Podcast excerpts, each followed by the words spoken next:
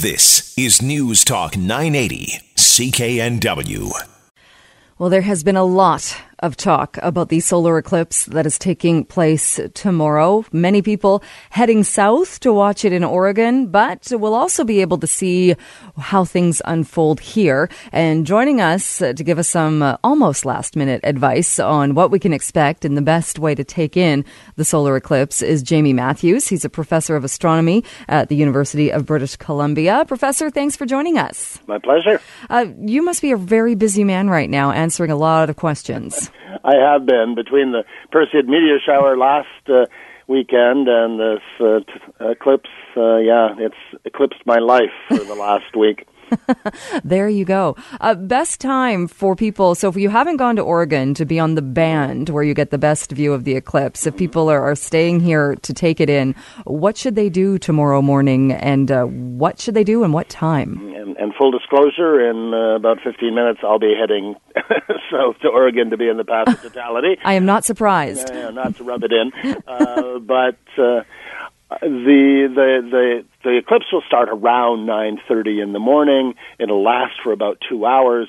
Maximum eclipse for uh, uh, those of us in the uh, in the Lower Mainland will be 10:21 a.m. Pacific Daylight Time, and at that point, uh, as seen from say Metro Vancouver, uh, the sun will be about 86 or 87 percent eclipsed, and so the the sun will, if you're looking at it with the right kind of protection or uh, a projection from a, a telescope, uh, will look like a very bright crescent moon in the sky. And will it matter as far as clouds and what the the sky, what the weather is like at that exact moment as well? Well, for the partial phases of the eclipse and what you know what we'll see uh, here and, and across Canada, actually, uh, the the partial eclipse is a little uh, more weatherproof. You know, uh, uh, you know, if there's a thin layer of clouds, as long as uh, light from the sun is coming through, and uh, you know, if it were uh, you know overcast, but you could still see the disk of the sun. In this case, you would still see that crescent of the sun as well. Uh, it would be bad news for anybody, including me, along the path of totality for that two minutes uh, when the the sun is com- totally eclipsed by the uh, the sun. Uh, I almost went into a Bonnie Tyler riff there, a total eclipse of my heart. Uh, then even like uh, you know haze and, and light cloud could block out the view of the of the corona, that the gorgeous pearly ring of light that, that appears the base of the sun's atmosphere, the the top of the sun's atmosphere, the base of what we call the solar wind. Uh, so there, for that you know kind of critical time, uh, you know the weather is is more important. But for uh, people across the lower mainland, uh, even if there's you know some thin cloud, you should still be able to experience the eclipse. Uh, you mentioned as well the not staring straight at it. It's difficult when you know something's happening to not stare at it. That's right. I mean, we we have kind of natural defense mechanisms. If you ever actually try to look at the sun, you know, it, it's hard. You know, your your your body fights you, and you're you're kind of looking at an angle, squinting your eyes, and so on. And most people pay attention to that most of the time. They don't try to stare at the sun. It's just that because of all of the interest in, in the eclipse and all the attention, then people may be inclined to overcome their better instincts and their natural protective impulses to try to do that. And definitely do not, even during maximum eclipse, when there's, you know, 86, 87% of the sun is obscured, that remaining 13 or 14% is just as dangerous. The sun is so bright if you're uh, looking at the sun, you know, outside of an eclipse, uh, is like if at home you've got a lamp, take a lamp shade off, and maybe it's a hundred watt bulb, and like just stare at it for a little while from a meter away. Now imagine taking out that hundred uh, watt bulb and replacing it with a one million watt bulb uh, staring at it from a meter away. And that's what it's like to stare at the sun. That's not even counting the ultraviolet, which is the dangerous thing which can give your retina a sunburn. So don't give in to that kind of temptation to say, well, I'll sneak a peek somehow.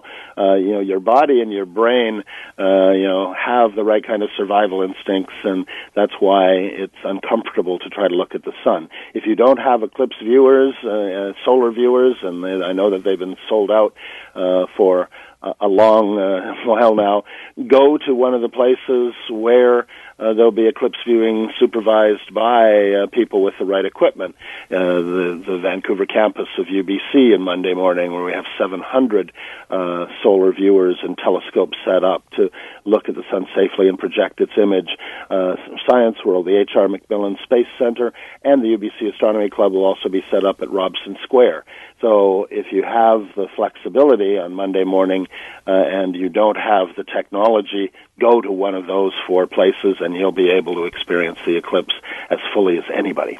All right. What will you be using when you're in Oregon looking uh, at it in the path of totality? Well, once, uh, so even partial eclipse, right up to like 99.9%, it's not safe to look at the sun. But during the total eclipse, now the bright uh, you know, disk of the sun is blocked out, the the dangerous ultraviolet is blocked out, and so for that two minutes, it is safe to look at the sun. In fact, you'd want to look at it without protection, otherwise you wouldn't see uh, that uh, you know ring of light uh, of the of the corona. And so, as soon as the sun winks out, if you will, and is replaced by a, a black uh, disk, it, it, it's like uh, uh, the you know, the song Black Hole Sun. That's what it'll look like. Then, for those two minutes, it's safe to look at the sun. And then, as soon as a thin sliver of bright sun emerges as the moon slides uh, past, then again, you've got to look away and resort to uh, the eclipse glasses, as they're sometimes called, the solar viewers, or indirect projection. And all right. And is there a particular place? If it's secret, you don't have to give it away. But is there a particular place where you'll you'll be going in Oregon to do that? Uh, yeah, actually, I'm, I'm going to a town called Turner and be viewing it from uh, uh, a winery, uh, the Willamette uh, Vineyards, and so we'll be we'll be sipping wine, and they have an Eclipse Pinot Noir. Fortunately, not 2017 vintage. That might be a bit young to uncork, but they have a 2015 vintage that they had. We're preparing just for this event. So, yeah, this was a last minute opportunity. I, I up until Thursday night, I thought I would be at UBC guiding uh, uh, visitors to campus to, to see the eclipse and understand it. Uh, but uh, as of this morning, I'll be heading uh, south to the path of totality and almost right along the center. So sometimes the magic works. Not only is the the path of totality, but it happens to intersect the vineyard. Yeah, that's a, that's a pretty good combination. uh, and it so. it is uh, the chance to see this because it's not happening again. What is it? Another 350 years or so? Well, so eclipses are rare and they're not rare. In the in the not rare uh, sense, eclipses, total solar eclipses happen, you know, once every year or two but you have to be in the right place at the right time to experience it as the as the inner shadow of the moon, which in this case will only be a hundred kilometers across on the Earth's surface, races across that surface uh, at uh, supersonic speed. And most times, you know, the Earth is a big place. Uh, uh, most times that shadow is is racing over, you know, the far Arctic or open ocean in the South Pacific. Uh, but this time, it's racing from you know, west to east across the United States, where lots of people live and lots of people can get to that path of totality easily. And the partial eclipse, the outer shadow of the moon, which won't completely block out the sun, uh, you know, falls over most of North America. So hundreds of millions of people can literally just walk out their front door and with the proper viewing glasses or seeing it projected in the ground through kind of a pinhole camera. You could use a colander, by the way, uh, with lots of little, uh, uh, a metal colander with lots of little circles will create images of the eclipsed uh, sun on the ground for you if, uh, if you're, uh, um, not equipped with anything else. And so, so many people are going to be able to experience it. And when you hear that this hasn't happened in 99 years, what that means is that the last time that the path of totality cut across the continental United States from west to east was 99 years ago.